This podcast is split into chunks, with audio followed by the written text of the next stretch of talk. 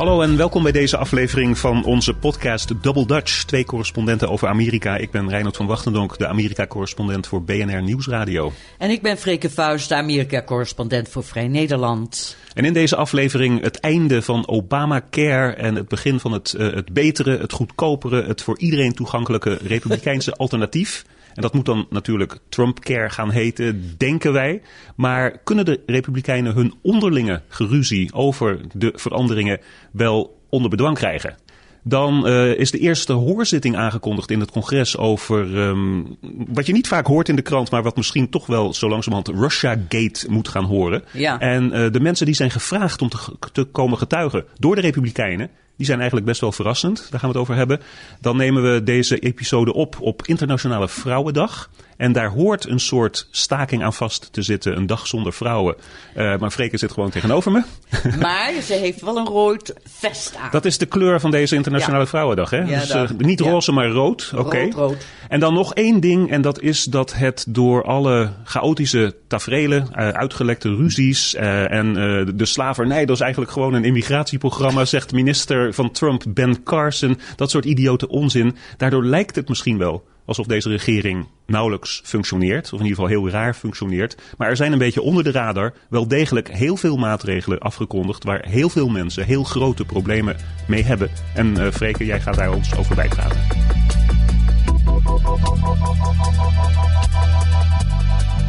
And you know what? Americans have choices, and they've got to make a choice. And so maybe rather than getting that new iPhone that they just love and they want to go spend hundreds of dollars on that, maybe they should invest it in their own health care. They've got to make those decisions themselves. Afgevaardigde Jason Chaffetz, een uh, republikein, een rechtse republikein. En die zegt wat we uh, toen ik opgroeide in Nederland ook altijd hoorden. Al die arme mensen die sociale voorzieningen krijgen. Wel naar Spanje, hè? Wel grote televisie in de kamer, hè? In dit geval... Uh, wel een ze, iPhone, Wel een iPhone. En dus moeten ze kiezen als ze problemen hebben met hogere premies. Kiezen tussen de iPhone en de gezondheidsverzekeringspremies. Om eerlijk te zijn, hij is daar zelf ook een beetje, misschien niet van geschrokken, maar wel teruggefloten. Dus hij heeft het een beetje genuanceerd. Maar het geeft aan dat dit soort uitspraken heel vlak onder de oppervlakte zitten bij de Republikeinen. Ja, rechtse hebben ze altijd gezeten. Altijd gezeten. En, ja. en rechtse Republikeinen zoals hij vinden eigenlijk dat de plannen die ze hebben voor Trumpcare niet ver genoeg gaan armere mensen. en dit is heel tendentieus en redactioneel commentaar, maar, maar, maar armere mensen te veel gelegenheid geven om het systeem te misbruiken. Uh, terwijl er een aantal andere republikeinen, meer gematigde republikeinen uit meer gematigde staten zeggen van nee, dit gaat juist te ver. Uh, nog één opmerking over hm. die Chavez. Weet je dat zijn um, telefoon, uh, zijn mobiele telefoonrekening in het jaar 2014, waar Hm. we dan uh, de cijfers over hebben, werd betaald door zijn campagne. Oké. Okay. Ja, dus oftewel zijn rijke uh, don ja. donoren. En als congreslid heeft hij ook geen enkel probleem met gezondheidsverzekeringen. Nee, dus, want die krijgt hij. Ja. Dus uh, dat is even terzijde over de Maar wel naar Spanje, hè? Wel naar Spanje ja, gaan ja, ze. de hypocrisie van Chavez. Um, ja, er wordt dus. Kijk, er zijn twee uh, dingen die aan de hand zijn. Het, het, het, wordt echt interessant, want de rechtervleugel van die Republikeinse partij, zeg maar de Tea Party Mhm. mm -hmm. vleugel, die de Freedom Caucus heet. Die wil gewoon helemaal niks. Dus, uh, nou ja, die, die willen het helemaal opblazen. Ja, precies. Ja. Die, die willen helemaal geen uh, zorgstelsel mm -hmm. zo. Dus uh, die zijn hier al heel erg tegen. Uh, de Kookbroers, weet je wel? De, oh ja. Ja, die. Die, die geldschieters van de Tea Party. Mm -hmm. Die uh, hebben al uh, demonstraties georganiseerd. Dus het kan zijn dat het gewoon wordt afgeblazen in het Huis van Afgevaardigden al, voordat het naar de Senaat gaat. Uh, door de rechtervleugel. Wat denk je? Zal dat gebeuren? Nou ja, ze kunnen natuurlijk proberen om uh, meer strenge maatregelen erin te gooien. Een van de problemen, uh, zoals ik het begrijp, van die rechtse mensen is, is, de, is de koppeling tussen Obamacare en Medicaid. En Medicaid, dat is altijd al in de Verenigde Staten, of weet ik veel, sinds, dat, sinds de laatste, ik weet niet hoe lang, maar de laatste 40 of 50 jaar bestaat dat. Dat, dat is hulp voor echt arme mensen. Voor arme mensen, Mensen, ja. mensen en dat onder is de armoedegrens. Ja, en, En dat die- en is die uitgebreid. Dat is uitgebreid onder, Obamacare. Obamacare. En daarom zeggen ze een van de argumenten die tegenstanders, met name democratische tegenstanders, hebben van de, voor het alternatief is. Die 20 miljoen mensen die erbij zijn gekomen, die nu verzekerd zijn, die vallen straks weer buiten de boot. De Republikeinen zeggen dat, dat dat gebeurt niet. Maar zeggen ze nu ook, en hoorde ik net op de radio zo'n iemand vertellen, totaal gevoelloos. 15 miljoen van die mensen waren sowieso al Medicaid recipients. Hij, impli- hij impliceerde dat, dat, dat het daardoor eigenlijk helemaal niet uitmaakt. En dat is deels omdat die mensen voor een groot deel niet stemmen. En als ze al stemmen, niet op Republikeinen stemmen. Dus er worden gewoon. eh, zeggen heel veel, dit is, dit is dan niet tendentieus. Heel veel analisten, mensen die er verstand van hebben, die zeggen dat als dit Trump-care alternatief er doorheen komt, dan worden er gewoon 20 miljoen mensen weer overboord gegooid. Dat, en we weten nog helemaal niet wat het gaat kosten, want het is niet doorberekend. Nee. Ja. Nee, en dat was het grote probleem van de Republikeinen zeven jaar of acht jaar geleden toen Obama en de Democraten en de Ja. congres hiermee kwamen. Eh, het, het kostte veel, we weten niet wat het gaat kosten. Het is een open programma. In de toekomst gaan we er bankroet aan. De mensen die al een beetje aan het rekenen zijn geweest, die zeggen van wat er ook gebeurt, het wordt duurder. Ja, precies. En, eh, en daardoor eh de premies worden dan weer onbetaalbaar voor mensen. Mhm. En dan haken mensen weer af. Kijk, het, het fundamentele politieke probleem dat de Republikeinen hebben, is dat ze eh, niet op willen geven voor politieke redenen. Mhm. eh, de garantie dat als jij al ziek bent, je toch verzekerd Mhm. Ja. kan zijn. Ja, en dat kost veel en daar zijn de verzekeringsmaatschappijen niet blij mee. Nou, dat kan alleen dus als je hopen gezonde mensen Ja. ook in de verzekering hebben. Als je die dus buitensluit, Ja. dan, ja, dan werkt het systeem niet. Nee. En, dat was, ja, en dat was de verplicht. Dus Obama zei: eh, iedereen moet verplicht verzekerd worden. Precies. Zodat de, de pool van mensen, ook gezonde mensen, Ja. er, erbij zitten. Ja. Ja. en ze zijn tegen die verplichting. maar ze willen niet opgeven dat mensen met, eh, met pre-existing conditions, Mhm. dus die al ja, eh, gezondheidsproblemen hadden, dat eh, die buitengesloten worden. Want dan verliezen ze, ik weet niet hoeveel kiezers. Mhm. Ja. Dus dit is hun fundamentele eh, dilemma. Daar komen ze niet uit. Want de enige manier om dat op te lossen is via het mandaat dat iedereen verzekerd moet zijn. Ja, ja. ja ze hebben, ze hebben, een, ze hebben een, een, nieuw mandaat verzonnen, of een nieuwe manier verzonnen om mensen toch die verplichting te geven dat ze verzekerd blijven.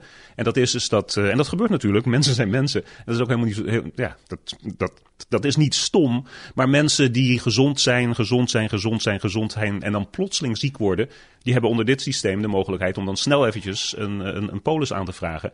De Republikeinen zeggen van als je dat doet, dan komt daar een, een, ja, een strafpremie zeg maar, van 30% op. Ja, en die gaat dus naar de verzekeringsmaatschappij. Die gaat niet naar de staatskas. Ja. Wat- ja, en, en ja, dus hun, hun argument is altijd, het Republikeinse argument is altijd, eh, de keus moet vrij blijven. Dus als jij kiest om niet verzekerd te zijn, dan weet je wel dat als er iets met je gebeurt, dat je, daarom, dat je daar straf voor moet betalen.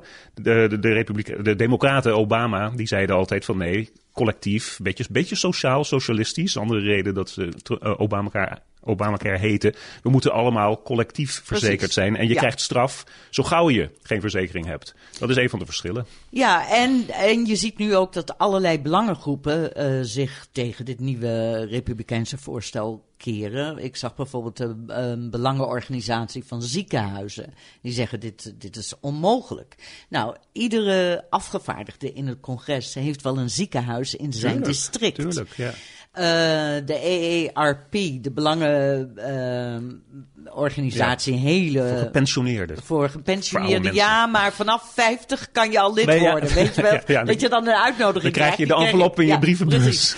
Ehm, die zeggen dat eh, de premies enorm duur gaan worden van mensen tussen de 50 en de 65. Mhm. Op, als je 65 bent, dan krijg je dus een, eh, een staatsverzekering in feite. Eh, Medicare. Maar in die oudere groep gaan die premies enorm omhoog. Ja. Eh, dus eh, ik, ik denk niet dat dit erdoor komt. Nee. Ehm, Nou ja, dat wordt. Dat wordt en, en wat gebeurt er dan? Ze willen het ontzettend snel er doorheen rammen, lijkt het, de Republikeinen. Ja, en dus is- dat wordt heel interessant om te zien of Donald Trump op dit moment nog steeds de Republikeinse partij in zijn in in in knuisten heeft. Kan laten doen wat, ze- wat ze willen. Als dat niet zo is, als die rechtse Republikeinen die het niet ver genoeg vinden gaan. ehm, en, en of de, de meer gematigde republikeinen die het te ver vinden gaan, als die het niet met elkaar eens kunnen worden en Trump die koppen niet tegen elkaar kan, kan slaan, dan betekent het dat de president de greep op de Republikeinse partij echt kwijt is. Dan is dat een eerste bewijs daarvoor. Ja, maar daar zijn al indicaties uh, voor, want hij is uh, op Twitter natuurlijk, zei hij al dat, oh ja, dit is nog niet de eindfase. Uh, er wordt nog aan gewerkt. Ja, wat, wat hij als dealmaker. Dat? Hij als ja. dealmaker wil en dat doen. Ja. wat betekent dat? Hoe weten we dat? We gaan, uh, gaan hiervoor stemmen, want misschien komt er nog iets beters of iets slechters. Dat staat ook helemaal nergens op. We gaan ontzettend lang door over de okay. Obamacare. Nee, maar, maar ik wil nog één ding weg. zeggen. Ja. De, dat schoot me te binnen toen ik jou hoorde praten. Wat er mogelijk ook is gebeurd, de snelheid waarmee ik net zei dat het er doorheen ja. geramd geprobeerd zal gaan worden. Heeft mogelijk ook te maken met het feit dat dit een prachtige afleidingsmanoeuvre is voor al die andere problemen waar Trump mee zit. Want het, ja. het was niet de bedoeling dat het eerder deze week al naar buiten zou komen. Dat, daar zouden nog echt een paar weken overheen gaan. En nu zitten wij uh, hier al enorm over te praten, over de, over de, over de ruzies. Die wegnemen van, en ja. hier is het bruggetje, van bijvoorbeeld Russiagate, ja. waar uh, een andere republikeinse voorzitter van een, van een, van een congrescommissie het volgende over had, over had te zeggen. Uh, de, de, de aantijging van Trump dat Obama hem zou hebben afgeluisterd. Luister even naar deze Devin Nunes. The assertions have been that there were multiple investigations going on on Trump or Trump associates. We have, as you guys know, we have no evidence of that. We haven't seen that. We're not aware of that. Ja, je kan er geen andere draai aan geven. Deze Nunez, deze republikein, die Ja. zegt gewoon dat Trump geen poot heeft om op te staan met die aantijging dat Obama hem had afgeluisterd. En hij kondigde aan. Zelfs uh, Obama's woordvoerder, uh, uh, Trumps woordvoerder kwam er niet uit. En zijn mensen, niemand die heeft enig bewijs. Ja, Dus, Ja. ja. ja. Ja. dus Republikeinen hebben wat dat betreft hun handen min of meer van Trump afgetrokken. En de getuigen die deze Nunez voor zijn hoorzitting op 20 maart heeft uitgenodigd om te gaan praten over. En dat is niet- de eerste hoorzitting. Dat is de eerste hoorzitting. Over ja, en, het, en, het, en die komt dan weer een beetje sneller misschien dan men, had- men had verwacht. Want veel Republikeinen zeiden van ja, we willen daar onze vingers niet aan branden. Maar hij heeft uitgenodigd ehm, de FBI-directeur, Comey. Comey, Dat is een hele gewiekste vos. Maar hij zal ook worden ondervraagd door democraten. En die Comey die zou hebben gezegd tegen het ministerie van Justitie... jongens, zeg dat de president hier fout mee zit. Want het is natuurlijk ook een blamage voor de FBI als dat zo zijn. Dat is één ding. Dat is niet het eh, meest problematische misschien voor die republikeinen. De oud-directeur van de CIA, Brennan... de oud directeur van alle overkoepelende inlichtingendiensten, eh Clapper, James Clapper. En de waarnemend minister van Justitie, Sally Yates, die door Trump werd ontslagen omdat zij bepaalde dingen in dat Rus- Rusland-schandaal eh, aan de kaak wilde stellen. Die komen allemaal getuigen voor die Republikeinen. En, En dan denk onder ik, Ede. En onder Ede. En dan Ja. denk ik dat de Denk Republikeinen dat de controle. komen, trouwens? Want het is... Ja, eh, nee, het, ze zijn uitgenodigd, maar het is geen subpoena. Nee, ze dat zijn is- niet gedagvaard. Maar als ze niet komen, dan zou je eh, moeten aannemen. En dan wordt het verhaal weer een heel ander verhaal. Ja. Dat Brennan en Clapper met name iets te verbergen hebben. Oh ja, oké. Dus ik denk- ik denk- ze zullen komen, oké. Ja. Ja, ik denk dat je... Op Ja. 20 maart, eerste hoorzitting. Ja, en het is eh, zoals je zegt, het is, eh, het, is, het is vrijwillig, het is vrijblijvend. Het is absoluut nog geen speciale aanklager of een gezamenlijke onderzoekscommissie van het congres. Maar omdat ook de democraten vragen kunnen stellen en het onder Ede is. En, het, en, en met die Brennan, die Clapper. En zelfs de baas van de NSA, Mike Rogers, die komt ook, hè, de, grote afluister. D- dat is dan geen politieke man, die werkte voor Obama en voor, en voor Trump. Maar die zijn, dat zijn zulke scherpe, bureaucratische geesten. Die weten donders goed wat ze allemaal gaan zeggen. Dus ik denk dat dit het eerste moment is dat Trump en zijn mensen een beetje de controle over het Rusland-onderzoek aan het kwijtraken zijn. Ja, dat zou kunnen.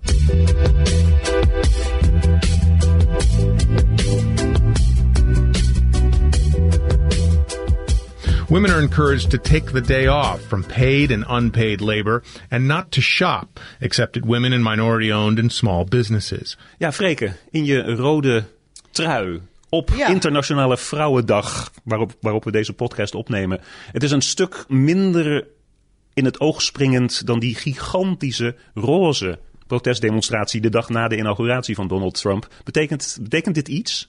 Ik weet het niet. Ik wist, ik wist ook niet hoe ik er zelf over moest denken. Want eh, er is opgeroepen A Day Without a Woman om een soort van eh, nationale staking te hebben. Ja. En er zijn bijvoorbeeld er nogal wat scholen dicht, omdat... eh, dat, dat hoorde ik inderdaad. Ja, de driekwart, driekwart van het onderwijzend personeel in Amerika is, is vrouw. vrouw. Dat is geloof ik in Nederland ook zo. Ja. Dus, eh, en, maar dan zie je weer dat met name in hoger... Ik, hoorde dat het met Ja. name in hoger opgeleide streken zo is. Rond, rondom Washington Dat is bijvoorbeeld. waar, want die, Die- kunnen zich dat veroorloven. Exact. Dus er werd ook gezegd, en daar is veel over gesproken, vrouwen die dat niet kunnen, of die zoals ik toch vinden dat ehm, ze wel op moeten komen dagen vandaag, Ja. voor de dag dat, dat er iets is, zoals nu, voor de microfoon zitten.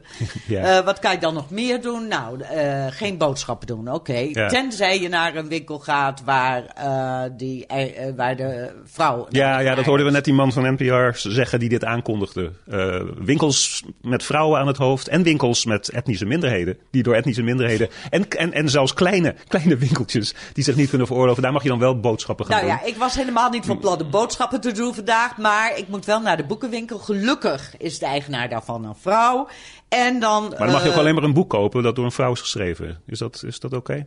Nee. Welk ik- boek wordt het? Ik, moet, ik eh, moet een boek voor werk Oké. Oh dear. Oké. En eh, een ro- iets roods dragen. Ik denk, ja, wat is dit nu weer? Want. Mhm. ehm, Kijk, zo'n demonstratie had zin. Die demonstratie was echt ook een uitbarsting van woede tegen Trump als Mhm. president. En ehm, die was veel breder dan alleen de ro- roze mutsjes. Ja. En eh, dit gaat over een gigaprobleem in de samenleving, namelijk dat vrouwen nog steeds eh, minder eh, betaald krijgen, et cetera. Trouwens, hier, om ook nog eens iets te noemen. Ja. Oh, Jan Verloop, je hebt hem eindelijk gekregen. Dit voor de Nederlandse verkiezingen. Envelop, het stembiljet, heb ik net, gaat zo meteen op de post. Ik ga dan wel even naar het postkantoor. Ja. Ehm, ja, want hij moet vrijdag al in Washington zijn, anders haalt hij Den Haag niet. Denk ik. Vrijdag of... Ja, want hij, nee, hij, hij- moet voor de 15e eh, in Washington Nee, zijn. in Den Haag. Dus, dus Washington heeft... Deze gaat nou echt waar? Ja, Shit. ja Washington, Washington heeft eh, eh, alle. Nederlandse ambassades die, die stembiljetten krijgen, die hebben, die hebben wel dagelijkse couriersdiensten naar Den Haag. Maar het moet in Den Haag zijn om drie uur 's middags Nederlandse tijd. Dus het moet echt voor dinsdag in Washington zijn. Nou, dat... Dat haal je Oh, wel. dat- Dus dat haal je wel. Oei, oei, dat maakte me nou weer bang. Anyway, toen keek Ja. ik daar even naar en ik dacht... Ja, kijk, alle, toen, toen ik het invulde... Alle lijsttrekkers zijn ook man. Ook in Nederland. Behalve van de Partij voor de Dieren. Dat weet ik toevallig. Dat is waar. En de Piratenpartij, Hmm. dat weet ik toevallig ook. Maar als je dus niet op een one-issue partij wil stemmen, of een bredere partij, dan stem je toch weer op een man als Ja. je op de lijsttrekkers eh, stemt. Ja. Dus ik bedoel, het, het probleem is zoveel groter dan dat. ehm, ja, ik, Dus jij, ik- dus, dus jij zegt, dit, dit is niet alleen Trump. aan, maar ik heb ook zo, zoiets van wat een onzin. En dit is niet alleen Trump, zeg je ook. Nee, is het ook absoluut niet. Mhm. Terwijl die demonstratie was heel erg gericht tegen Trump. En dat vond ik. eh, ja, daar, daar, nou ja, ik, zoals je weet heb ik gedemonstreerd. Ben ik naar Washington gegaan. en Had daar een goed gevoel over. En, eh, maar dit, ik weet het echt niet hoor. Ik vind het toch een beetje slap. Ja. Ja, en je, en je loopt natuurlijk ook het gevaar dat als je eh, iedere dag gaat demonstreren, dat dan het, eh, en dat is niet helemaal het geval, alhoewel in heel veel buurten, zoals ook in onze buurt, is, ieder, ieder weekend is er wel iets aan de hand. Ja. Dan begint dat ook kracht te verliezen. Misschien, misschien. En dan zat ik, denk ik, ja, en dan eh, eh, geen, niet eh, het huis opruimen en zo. Toen dacht ik, hè, wat? En oh, andere huishoudelijke karweitjes. Ja, maar wat doe ik dan? Ik kook al niet. ik kook nooit. En dat is maar goed ook, want ik kan helemaal niet koken. Dus ik heb een man die kookt. Dus, maar, ja, maar, één- maar één ding kan ik maar je ver- niet één- de, was, de afwas doen dan? Eén ding kan ik je verzekeren wat er wel gaat gebeuren. Ja? En dat is dat eh, Fox News, Breitbart, de meer rechtse media in de Verenigde Staten heel denigrerend gaan doen over het gebrek aan opkomst op deze, wat zij dan gaan zeggen, aangekondigde demonstratie van vrouwen. En kijk ze komen niet eens. Dat gaat ook gebeuren. Ja, daar- ik ben bang voor wel. Ik vind het dan ook eh, slecht doordacht in feite.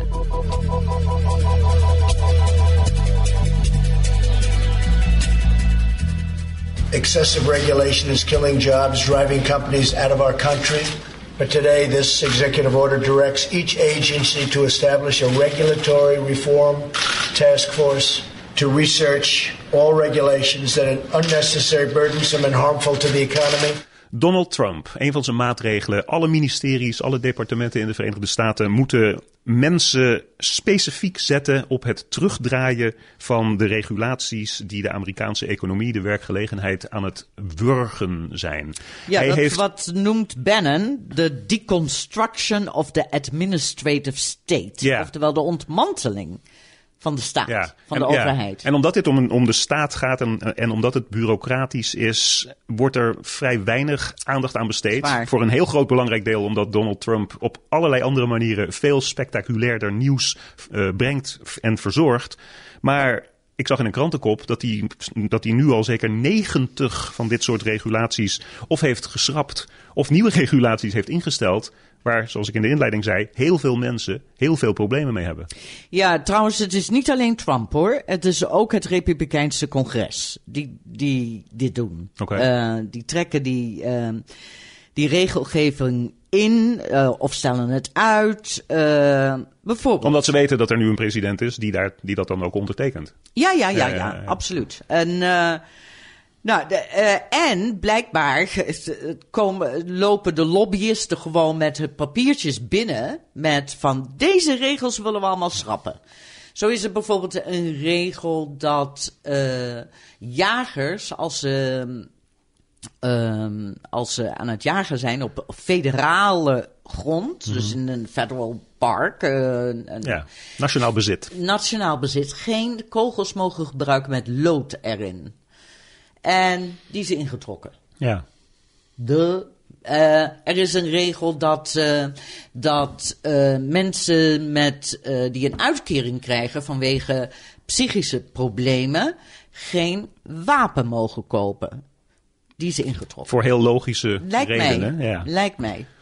Maar mogen En- zij dan ook... nou, mogen ze dan, ik wil iets, een grapje maken over lode, lode kogels. Die mogen Eh, ze maar- wel nou, rode kogels komen. Oké. Nou ja, ik bedoel, en zo gaat het maar door. De, de- een hele belangrijke die eraan zit te komen, is de regelgeving rond eh, schonere auto's. Mhm. En ehm, de grote auto-industrie, industrieën, de, die willen daar vanaf. Ehm, eh, Trump wil er vanaf. eh, het congres wil er vanaf. De Republikeinen. Dus dat zal wel geschrapt worden. Maar eh, het interessante is natuurlijk dat Californië, een staat waar scherpe regels, regels zijn. rond uitlaatgassen van auto's. eh, Dat is een hele grote binnenlandse markt. Ja. Dus wat ga je dan grootste. doen als auto-industrie, als autofabrikant? Ga je dan eh, auto's maken alleen voor Californië en dan andere auto's voor Texas? Ik bedoel, dat slaat ook nergens op. Dus dit wordt nog een heel gedoe. Ja. Maar ik kan je een voorbeeld geven van wat bijvoorbeeld zo'n regelgeving, wat het nu betekent. Er is er één die ik heel erg goed ken. Oké. Eh, omdat ik er zelf eh, veel geld aan kwijt ben geweest. En ehm, daar heb ik over geschreven eh, in een boek wat ik eh, samen met eh, David Schoten heb geschreven. Over uh, alias Vartessa. Die, Ja. En David was veroordeeld tot 12 jaar voor het hacken van creditcards. En gelukkig na een paar jaar terug naar Nederland. Ehm, in die tijd dat hij dus gevangen zat, dan ehm, belde hij vanuit de gevangenis. En hij heeft in eh, zeven verschillende gevangenissen gezeten. En dat gaat dan via een privaat bedrijf. En die kosten zijn ongelooflijk hoog. Het is werkelijk, daar sta je versteld van. Ja. Nou, daar is al heel lang veel gedoe over geweest. Dat is 15 jaar, 15 jaar geleden begonnen met een grootmoeder, een oudere vrouw in Washington D.C. die het gewoon niet kon betalen als haar kleinzoon haar belde vanuit de gevangenis. ja. Oh ja, want het zijn omgekeerde kosten. hè? Omgekeerd, Ja, dus die kosten zijn voor de, degene die de telefoon oppakt. Ehm, nou, eindelijk is dat door de FCC, dat is de Federal Communications Commission, Ja. Eh, die eh, telecommunicatie reguleert, Mhm. is, zijn daar regels voor aangenomen. En limieten neem ik aan. Ja, een plafond. ja. En, en wat die bedrijven ook allemaal deden, want er zijn, dat, is een, dat zijn bedrijven die hebben 1,2 miljard omzet per jaar. Dus dat is niet niks. Alleen aan telefoontjes? Ja, ja, ja. ja. Oké. En, eh, en een van de redenen dat eh, die telefoontjes zo duur zijn, is dat eh, die bedrijven dan een kickback geven aan de gevangenis. Ja, oké. Want op zich, Oh, dus als- een, een beveiligd systeem kost natuurlijk meer geld. Maar het is vooral Ja. het spekken van, van de zakken van de sheriff in de county jail. Eh, die daarmee zijn budget Ja. financiert. En de belastingbetaler Ja. dus niet eh, lastig hoeft te vallen. Nou ja, dus het, het is een... En, dus- en dat, is, dat is na 15 jaar allemaal gereguleerd dat- geraakt? Ja, Oké. maar die eh, gevangenissen en die bedrijven zijn naar de rechter gestapt. En die hebben gezegd, dat vechten we aan. Mhm. En nu gaat de FCC dat niet verdedigen, die nieuwe regels. En iedereen verwacht dat de FCC de hele regels weer gaat schrappen. Ja. Dus 15 jaar En, dat is, die, en dat, is, dat is Trump. Dat is direct vanwege Trump. dat is direct vanwege Trump. Dat is direct vanwege de invloed van eh, bedrijven. Want Ja. we zijn nu eh, in een stadium geraakt van wat ik maar turbokapitalisme noem. Ja. Alles wat grote bedrijven of kleinere bedrijven willen, Ja. dat eh, krijgen ze voor elkaar. De regels, oh nee, dat. die willen we niet, want dat zou wel eens lastig voor onze winst zijn. Schrappen, schrappen, Ja, schrappen ja, van de regels. Het betekent wel dus, dus dat arme mensen alsmaar weer moeten betalen. Alsmaar weer moeten dokken. Nou ja, het is gewoon een ver- verschrikking. Ja. En daar is Trump dus, zonder dat we het weten, omdat er zo ontzettend veel rumoer over andere dingen is, er, erg succesvol in. Klinkt ja. het? Ja, absoluut. absoluut. En, eh, maar dit gaat nog... eh, ja, ik weet het niet. eh, ja, turbokapitalisme. Ze doen maar. Totdat het eh, heel veel kleinere mensen misschien eindelijk duidelijk gaat treffen.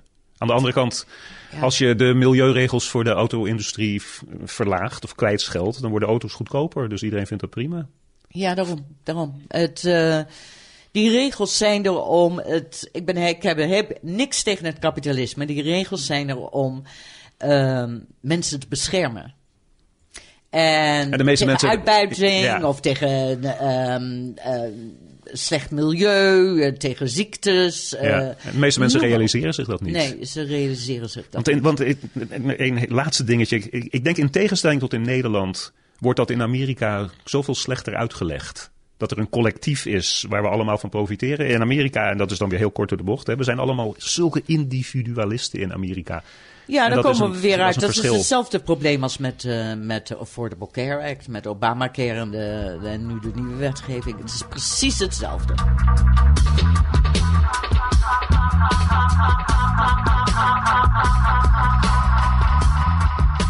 De tips van de week, Freke. Ja, ik heb een lastige tip. En ik weet ook eigenlijk niet. Nou, in die zin tip. dat ik, eh, dat ik niet kan zeggen van.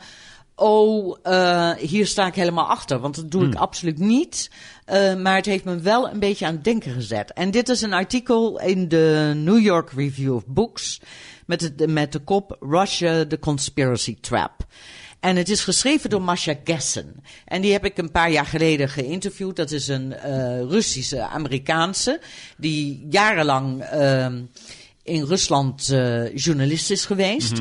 Die zeer kritisch over Poetin is. Die in feite Rusland heeft, is ontvlucht. Omdat ze als Joods eh, en ze is lesbisch en ze zij en haar partner hebben drie kinderen en eh, gewoon te bang was om in dat land Ja. te blijven. Is, is, zij de, is zij de vrouw die die artikelen schreef toen Trump net geïnaugureerd Precies. werd, werd om te waarschuwen, de Amerikaanse pers, dat ze, dat ze dit niet te licht moeten opvatten? Dat, Dat die, is die precies verhalen. Deze vrouw. Oké. En nu schrijft ze dus een artikel waarin ze zegt dat we, dat we ons verliezen in de complottheorieën rond Russiagate. Oké. En ze zegt daardoor zien we de eigen, eigenlijke problemen met eh, de, eh, het bewind eh, van Trump niet meer. Nou ja, en, wat, wat, wat je net hebt uitgelegd met die regulering. ja, Dat we dat niet meer zien. dat weet ik niet. Ik weet niet of het een het ander uitsluit. Dat, Mm. ben ik dus, dat vind ik sowieso al een probleem met wat, met wat ze schrijft. Want het, dat toont ze ook niet aan. En het andere is, en daar heeft ze misschien wel wat gelijk in, is dat uh, er nu een hoop is, en dat is absoluut waar, uh, bij heel veel mensen, heel veel Amerikanen, dat Russiagate uh, uiteindelijk zal leiden tot het vertrek van Trump. Ja, ja. Die ja. hoop is er. Ja, en, absoluut. En het kan best wel eens zijn dat dit hele onderzoek op niks uitloopt. Of dat het niet duidelijk wordt. Dus dat- Of dat het zich maanden gaat voortslepen. Of we hebben wel eens eerder gezegd. Het heeft, Watergate heeft twee jaar geduurd. Van het moment dat ehm, Bernstein en, Wood, eh, en Woodward Ja. erover gingen schrijven in de Washington Post. Tot het aftreden van Ja. eh, Nixon. Of, of, of wat, waar we het net over hadden, die we- getuigenlijst tijdens die hoorzitting. Waarvan ik, ik zei van, hé, hey, dat betekent dat Trump misschien de controle over het verhaal kwijtraakt. Misschien betekent het wel dat de Republikeinen en de regering weten dat er niks aan de hand is. En dat ze daarom zo makkelijk zijn met het eh, uitnodigen van die getuigen. Misschien wel. En eh, in ieder geval, ehm, hoewel ik het absoluut niet eh, heel veel vraagtekens heb bij haar artikel, Mhm.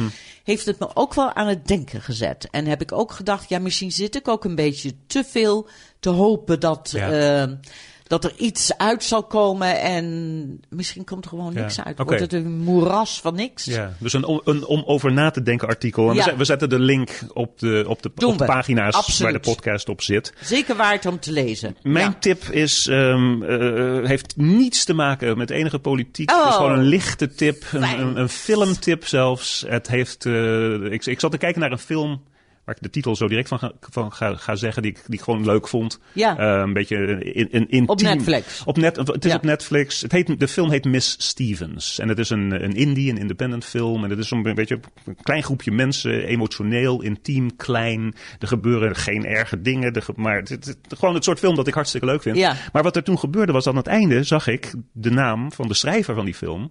eh, en de producent van de film, maar de, de schrijver van de film, Jordan Horowitz. En ik dacht, verrekt, oh, Jordan Horowitz, die naam, die ken ik. En dat komt omdat tien dagen eerder, tijdens dat eh, enorme fiasco tijdens de Oscars, toen in eerste instantie La La Land de beste Oscar voor beste film zou, Ja. zou hebben gekregen. In die hele chaos, duurde minuten, kwam er plotseling iemand uit het niets die de hele boel naar zijn hand zette. Een hele leuke jonge man die begon te, roepen, de producent van La La Land. eh, jongens, jullie van eh, Moonlight, jullie Ja, hebben gewonnen. jullie hebben gewonnen. Hier is het, hier is het En bewijs. het is geen grap. En het is geen grap. Ja. En dat was Jordan Horowitz. Aha. En ik dacht van, hey, Jordan Horowitz in La La Land, 400 miljoen dollar verdient, enorme film, hij daar producent van en die leuke vent, is dat dezelfde? Dus ik eh, kijk op IMDb en verdomd, het is dezelfde. Dus ik vond het daardoor, anders had ik het nooit gezegd. Daardoor vond ik het extra leuk dat de schrijver van Miss Stevens, diezelfde Jordan Horowitz is, was, die tijdens de Oscars zich ontpopte als zo'n hele leuke, gracieuze, fijne kerel. Dus Ja, dat is mijn leuk. filmtip. Miss Stevens. ehm, hij verwacht niet dat je dat. eh, d- d- er ontploft niks in de film. Ja. Maar het is gewoon een, het soort film dat ik Het is, en het heeft ook geen complot. Er zit geen complot achter. Het zijn gewoon een aantal mensen met, eh, met, met, met grote, dan wel kleine mensenproblemen. die het met elkaar uitwerken. Dat is mijn tip voor de week, Miss Stevens. Als je geen zin meer hebt in Donald Trump of het congres, ga gewoon zo'n leuke film kijken. Dat is eh, het einde van onze podcast Double Dutch. Twee correspondenten over Amerika. Reinhold van Wachtendonk ben ik, de Amerika-correspondent voor BNR Nieuwsradio. En ik ben Freke Vuist, Amerika-correspondent voor Vrij Nederland. En ons e-mailadres is doubledutch.bnr.nl. Tot de volgende keer. Tot volgende week. It's been a full three days since the president said that President Obama had his wires tapped, his phones tapped at Trump Tower. In those three days, has the White House come up with any evidence whatsoever to prove that allegation? Do you believe that President Obama I, you something know, like I. I, I get that that's a cute question to ask. My job is to represent the president uh, and to talk about what he's doing and what he wants. And he has made very clear uh, what his um, what his goal is, what he would like to have happen. Um, and so I, I just I'll leave it at that. I think we've tried to play this game before. I'm not here to speak for myself. I'm here to speak for the president of the United States and our government.